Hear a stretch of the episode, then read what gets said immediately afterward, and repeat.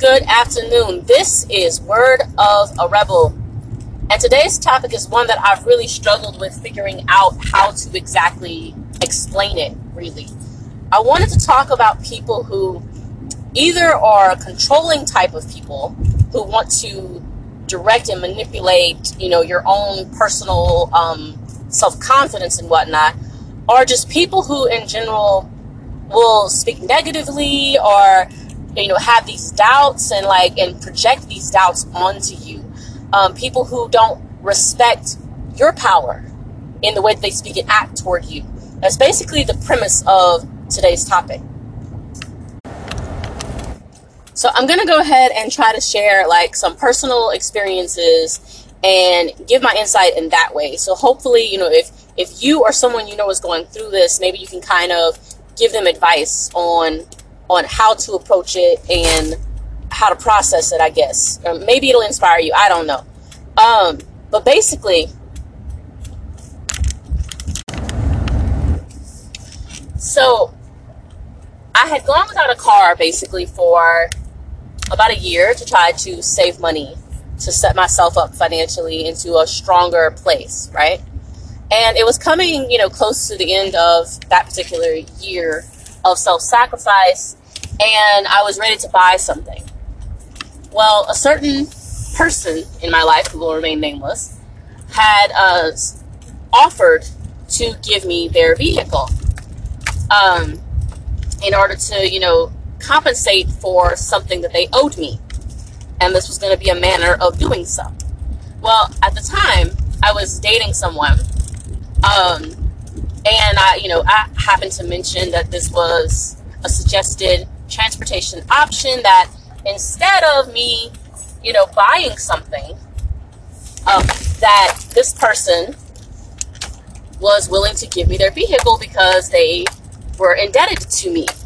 And, you know, time went on and the, the deal still hadn't gone through. I want to say it was like a couple of weeks later.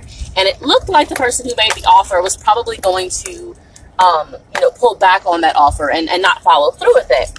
Now, for me, in my perspective, I look at it one way. The person that I was dating, obviously, very obviously, had a lot of doubt about who I was and what I had or had not planned. He didn't ask any questions about, you know, what I was or was not going to do. He didn't ask any questions. He immediately projected his doubt in my ability to handle my own life and my own situation.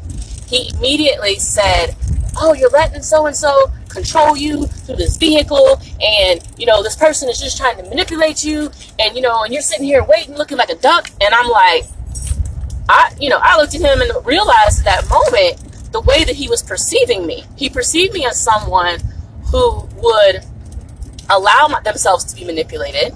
He perceived me as someone who would put all of my trust in the hands of someone else coming through for me now, on my side of it, I already knew.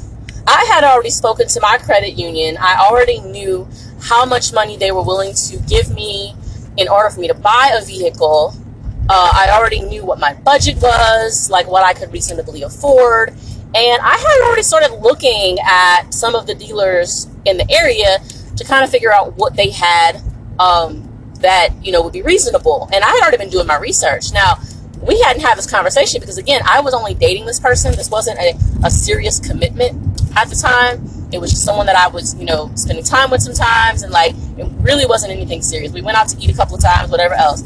But he had stated that he wanted something more from me and so i knew that he was going that route. But at this moment was when i realized i couldn't be with this person simply because he automatically had underestimated me he had already underestimated me. And instead of asking me what my plan was, he made assumptions. He assumed that I was waiting for this other person to rescue me, that I was waiting for them to follow through on this offer. I had never made any indication of that. I had simply mentioned that the offer was made to me and we had not discussed it further. He brought it up in this conversation, and after he chastised me so disrespectfully, I went ahead and filled him in on the whole situation. and broke it off because I wasn't going to deal with him. I could tell. I was like, look, I said, you know, honestly, I said, you're speaking to me like I'm a child. You're speaking to me disrespectfully. You obviously um, think that, think less of me. And you couldn't even pause to stop and, and speak to me out of respect for well, what is my plan? Like, what am I, what am I planning to do? Do I plan on getting into a vehicle? You didn't try to come at me in a respectful guidance type of way.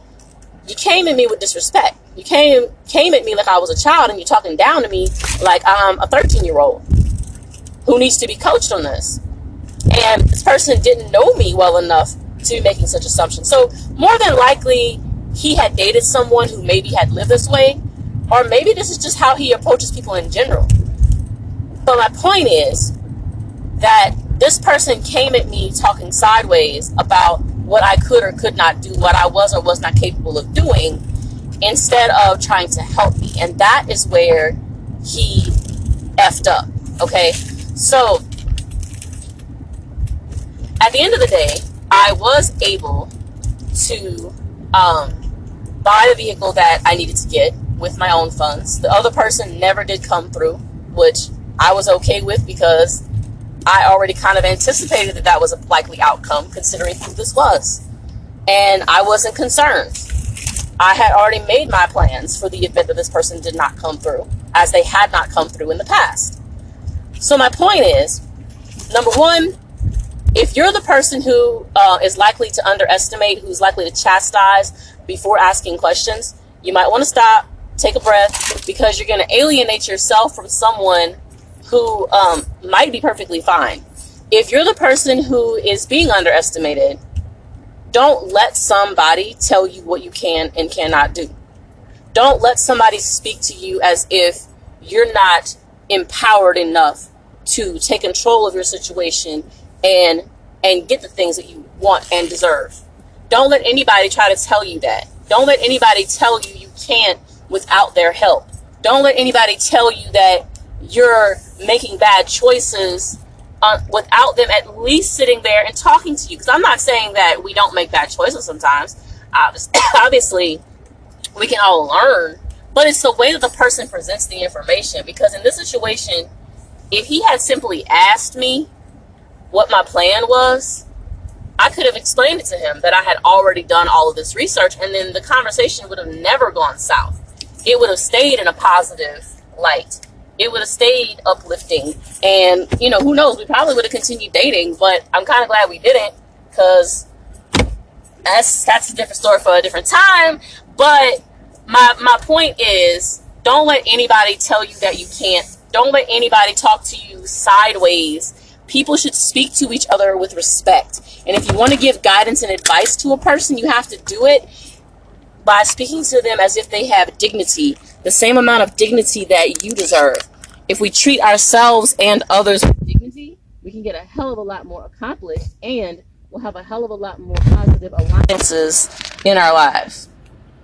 This has been Word of a Rebel. Be sure to check back because I'm going to talk more about this topic and give more examples of times that I realized someone in my vicinity was underestimating me and if I had internalized it the way that I guess I used to at some point in my life, that it really could have prevented my my progress. It could have really delayed my progress. So be sure to check back for this and more episodes. Remember, this is Word of a Rebel. Follow me on Instagram, Twitter, Facebook, and YouTube at Word of a Rebel.